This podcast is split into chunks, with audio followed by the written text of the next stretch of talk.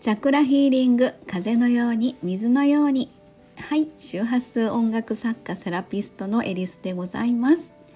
ハッピーニューイヤーということで明けましたね。2024年でございます。本当に今年もどうぞよろしくお願いいたします。えー、ということでございます。あの感謝の周波数でなんとこちらの方は12月31日分ということで、えー、投稿の方は上がっておるんですが音声収録が、えー、12月31日分でございます。えー、明日明日じゃないかもう日がもう年が明けてますのでまた改めて1月1日の感謝の周波数を別途ご案内できればと思いますがただいまは12月31日のえー、収録をしていきたいと思います。ではでは投稿の本文ですがちょっと読みたいと思います。やっぱり家族でまったりありがとう。去年はお仕事でいなかった息子。今年は家でテレビの見張り番。年越しそば食べて紅白を一緒に見てゆく年来る年。明日はお正月早々のユニバへ出勤お疲れっすということなんですが、えー、サムネイルの方はですねテレビの前で、えー、スマホ片手にテレビの見張り版みたいな感じの息子でございますが。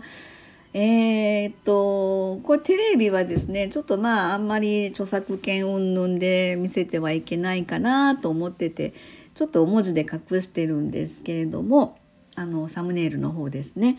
えーと、これはですねもう今やってないんですけどこれ6年か7年ぐらいの番組のガキ使やったっけ、えー、ダウンタウンがやってたやつね。これをちょっと見ながら大笑いしてましたということで。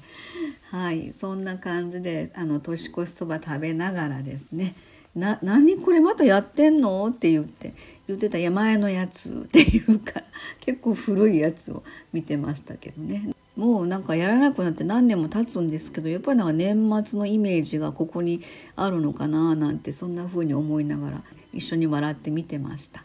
えー、そんな感じでおせちの準備をしながらですね、えー、お正月の準備をゆっくりとなんか時間かけてするのって結構久しぶりだなと思いつつですねいつもあのカウントダウン放送とかね 結構なんかインターネット系であのネット絡みの皆さんと一緒につるみながらカウントダウンしながら放送やってたっていうこともこれまでにありましたので本当家族で水いらずでというのがこういうゆったりまったりの時間を過ごすのってなんか超久しぶりででもなんかいいなという感じでねえー、っとガキ使を見ながら あの笑っておりました。はい、それでさっきねついさっきですけどカウントダウン一緒にやって、えー、そんな感じで2024年をまあ迎えたということですよね。えーと、さっきねあのフェイスブックの方にもこの感謝の周波数、えーと日付変わる前ですね年明ける前に12月31日の感謝の周波数今年1年ありがとうということでね投稿の方をしたんですけれどもあの早速ちょっとコメントもらってましたので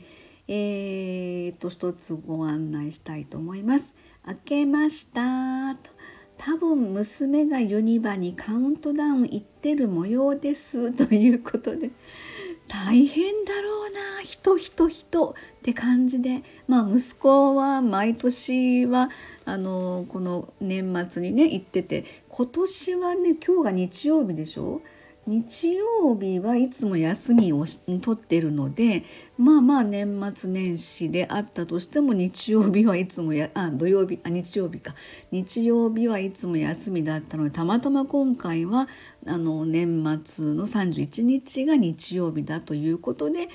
あのゆっくりね 家でくつろいでましたけれどもで明日というのか年明けて1月1日三が日はあの出勤だと。ユニバに行くぞということで結構明日というか朝早いんじゃないかな。8時何分に家出るとか言ってましたけどね。まあそんなんであの本当お祭り騒ぎのカウントダウンだろうなとちょっと想像つきますけれども。はい。ということでとにかくまあ2024年が明けたということですので、えー、感謝の周波数は12月31日分ということでご案内いたしました。また改めて1月1日明けましておめでとうの感謝の周波数が、えー、ご案内できればと思いますので、えー、一旦ひとまずは12月31日の感謝の周波数でご案内いたしました。ありがとうございました。